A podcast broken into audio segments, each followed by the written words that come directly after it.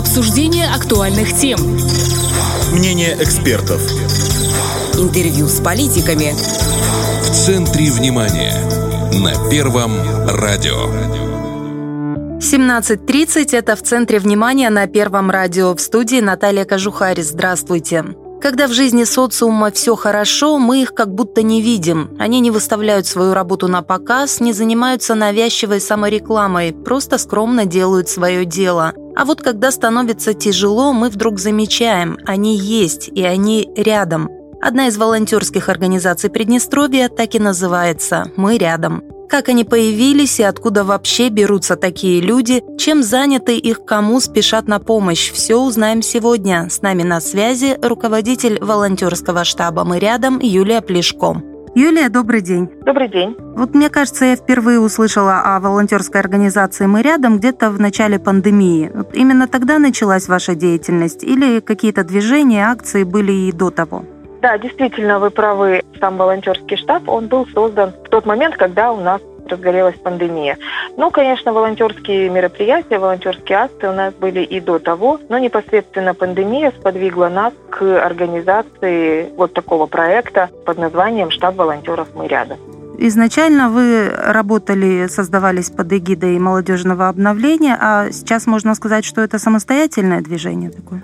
Ну, в принципе, да, можно сказать, что это такой подпроект, но чтобы стать волонтером, не обязательно быть членом партии или членом молодежного обновления. Много волонтеров просто пришли именно как волонтеры под проект волонтерского штаба «Мы рядом», и мы не призываем становиться членами молодежного обновления по желанию. А организация сразу набрала обороты, вот стала массовой, или трудно было привлекать сторонников? Вы знаете, в тот период, когда организация зародилась, да, вот два года назад, тот момент, когда объявили такой массовый локдаун, и все было закрыто, и предприятия большинство было закрыто, и школы, и вот в такой ситуации было очень много желающих помочь. Людям просто очень сложно было на тот момент где-то оставаться дома и сидеть просто на диване. Они хотели как-то двигаться. Изначально их всех в большинстве была мотивация просто куда-то двигаться, что-то делать. И когда они увидели рекламу и призыв того, что мы собираем волонтеров, то очень много ребят по всей республике откликнулось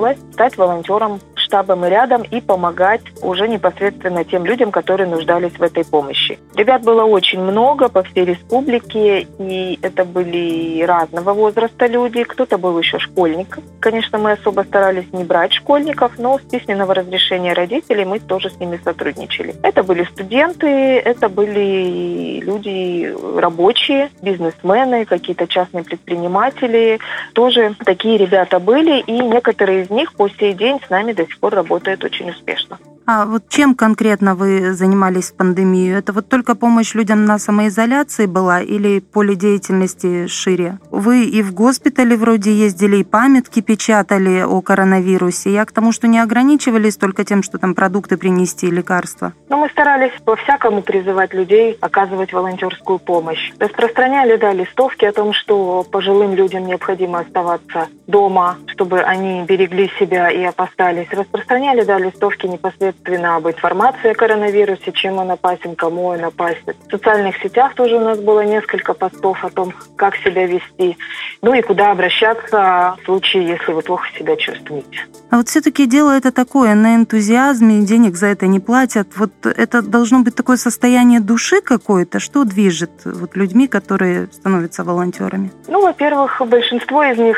поначалу, когда мы столкнулись, их двигало то, что нежелание сидеть дома. Все-таки волонтерская деятельность на тот момент позволяла ребятам выходить из дома, они при себе имели документы, что им разрешается, как волонтеру, выходить на улицу и помогать другим гражданам. Ну, этого хватило бы на месяц-два такого интереса. Да, этого хватило, а потом люди втянулись. Вы знаете, много ребят именно втянулись, им понравилось. Они все-таки общались между собой. В нашем офисе, в нашем штабе они непосредственно общались, обменивались какими-то эмоциями, впечатлениями. Плюс Плюс это общение, да, все ребята были новые, абсолютно незнакомые друг между другом. Они познакомились, и многие из них, э, ну, я не скажу, что стали хорошими друзьями, но, по крайней мере, общаются, нашли общий язык и помогают друг другу тоже по сей день в различных ситуациях. Ну и, конечно же, это такое душевное удовлетворение. Все-таки волонтерская деятельность, как вы правильно сказали, она не приносит никакого материального дохода, но она приносит такой моральный подъем, моральное воодушевление такое, потому что когда ты пришел, оказал помощь человеку, который реально в этом нуждается, и услышать в ответ слова благодарности, увидеть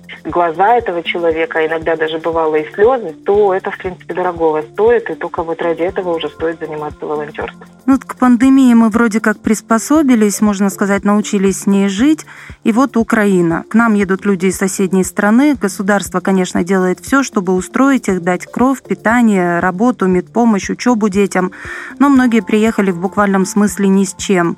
Вы, как и вся республика, активно включились в помощь беженцам. Чем конкретно помогаете? Ну, на базе нашего штаба создан пункт приема передачи. Мы собираем вещи, продукты питания и бытовую химию от людей, от граждан, которые могут и хотят помочь нашим гостям из Украины. Мы это все у себя аккумулируем, и те люди, которые нуждаются в помощи, могут к нам в любое время прийти и получить эту помощь, выбрать необходимые им вещи, потому что, понятно, большинство людей уезжало в феврале, в начале марта, когда было еще прохладно, что успели с тобой, то взяли. Как правило, это буквально там какие-то вещи первой необходимости, которые можно было с тобой прямо вот были под рукой, они прихватили и так, собственно, и побежали.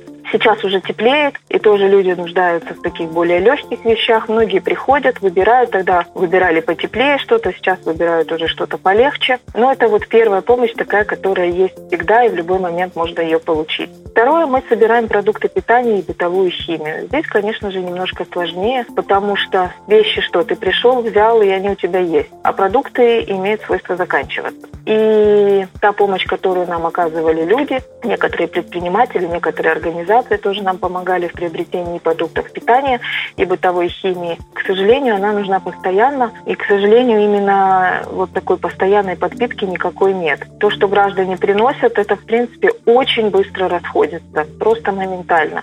И поэтому мы призываем вот ребят, волонтеров и просто неравнодушных граждан, кто хочет и может оказать помощь в виде приобретения продуктов питания или же бытовой химии, то мы очень просим. Вот э, давайте немножко по механизму контактов пройдемся. Да? Вот как с вами связаться тем, кому нужна помощь? Мы есть в социальных сетях, есть странички волонтерского штаба, мы рядом, опять же, во всех социальных сетях, куда можно обратиться, написать, и наши волонтеры, ребята оперативно отвечают, направляют по разным вопросам. Также есть такая еще группа, мы создали ее в Телеграме, канал называется «Помощь беженцам Приднестровья», куда многие люди, приехавшие с Украины, добавляются и тоже задают различные вопросы о том, как добраться, где разместиться. Там есть вопросы по работе. Ну, много раз разных вопросов, и тоже ребята-волонтеры стараются на них оперативно отвечать. Ну, в соцсетях, я так понимаю, у вас широкое присутствие, а просто номер телефона есть? Конечно же, есть номер телефона, это Тираспольский номер 533 52 3 пятерки. Если кому-то необходима помощь по другим городам и районам, то все равно лучше позвонить в Тирасполь, и мы уже дальше направим в соответствии с той помощью, которая непосредственно необходима человеку, который обращается.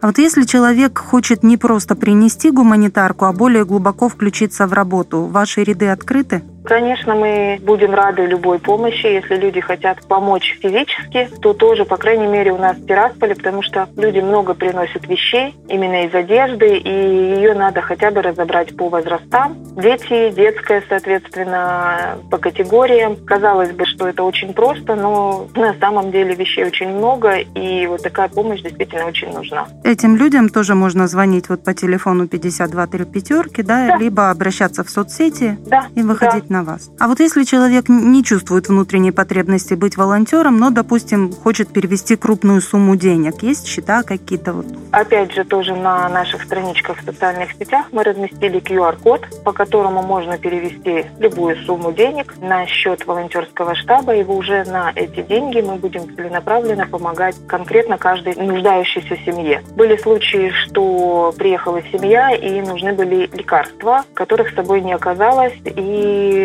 просто у нас этих лекарств просто так бесплатно не выдавали. И да, мы вот с этого счета, у нас было немножко денег там, приобрели лекарства для девушки, потому что у нее там со щитовидной железой проблемы. Было такое, что мы приобретали памперсы, потому что подгузники пользуются тоже большим спросом. Много семей приезжают с детьми, с маленькими детьми, и подгузники тоже у нас просто расходятся, разлетаются, и поэтому тоже на эту сумму с этого счета были приобретены несколько наборов подгузников. Были случаи, что необходимо было гипоаллергенное питание для деток маленьких. На тот момент у нас не было его вообще в наличии у нас на складе, да, и тоже принято было решение, что все-таки необходимо приобрести приобрести данное питание. Но сумма накапливается, и дальше мы уже точечно решаем, что с этой суммой делать, как ее тратить. И, конечно же, все отчеты, все чеки мы представим тоже в наших социальных сетях, чтобы люди видели, что их помощь была оказана правильно, в нужном русле, целенаправленно. А вообще наши люди охотно откликаются на призыв о помощи? Вы чувствуете вот этот отклик?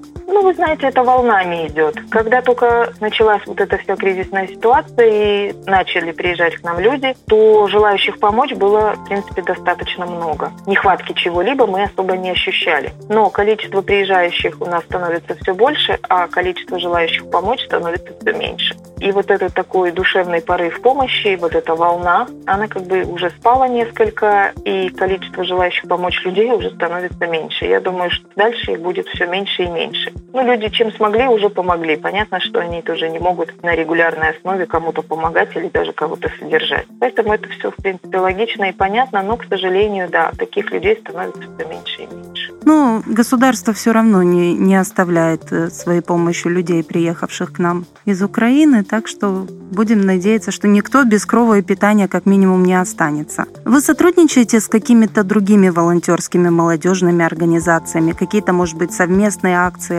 работа есть? Ну, у нас в Приднестровье вообще создан координационный центр по волонтерству, куда входят представители всех волонтерских организаций, и мы какие-то мероприятия, какие-то акции проводим сообща. В прошлом году это была такая достаточно крупная масштабная акция по озеленению. Мы все вместе по всей республике, все волонтеры и представители госадминистрации, в том числе на местах, и вот многочисленные волонтерские организации все вместе по всей республике сажали деревья. В этом году тоже планируется ряд таких совместных больших крупных мероприятий и акций и экологического характера, и озеленительного характера. Ну и сейчас мы тоже все вместе включились в работу по помощи гостям из Украины. Понятно, не все имеют какие-то большие возможности, но они тоже откликаются на призывы о помощи. Что-то приносят к нам в офис, что-то они сами как-то пытаются помогать тем людям, которыми они связываются. Ну, вместе координируем, да, вместе работаем. Вот это движение «Волонтеры Приднестровья» сейчас появилась такая объединяющая платформа, сайт, который разработала Минцифры.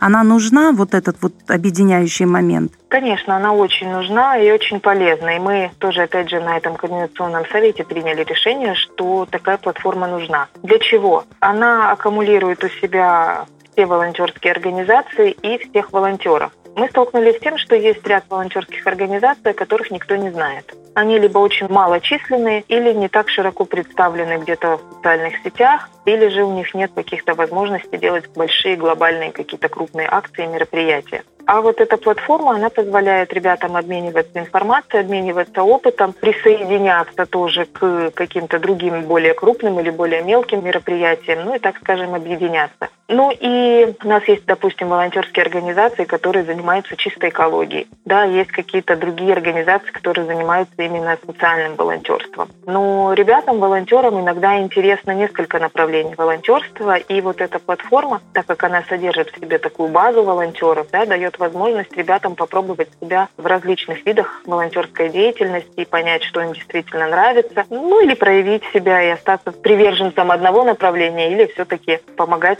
в разных волонтерских направлениях. Ваша организация будет существовать только пока нас окружают чрезвычайные обстоятельства, или вы пришли в эту сферу деятельности надолго? Вы знаете, когда у нас началась пандемия, и как-то мы с ней начали уже справляться и привыкли с ней жить, у нас и количество заявок людям, которые нуждаются в помощи, стало меньше. И тоже мы как-то думали, ну, знаешь что, как-то все на этом вроде как бы неправильно, надо продолжать. Мы начали тоже делать ряд экологических акций, других мероприятий. Сейчас у нас наступила другая ситуация. Тоже люди нуждаются в помощи. Мы практически с первого дня в нее включились и тоже начали помогать. Я думаю, когда все это закончится, у нас какие-то другие приоритеты тоже обязательно возникнут, и тоже мы будем продолжать работать.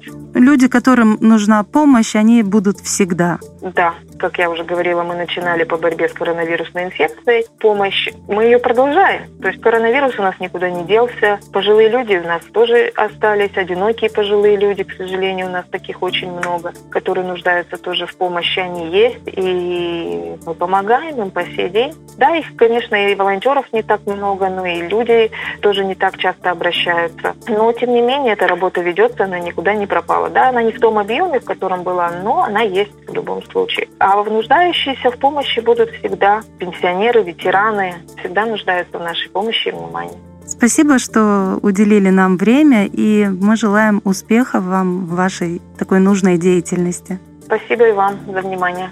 С нами на связи была руководитель волонтерского штаба «Мы рядом» Юлия Плешко, а в студии работала Наталья Кожухарь. Это в центре внимания. До встречи на волнах Первого радио. Обсуждение актуальных тем. Мнение экспертов. Интервью с политиками. В центре внимания. На Первом радио.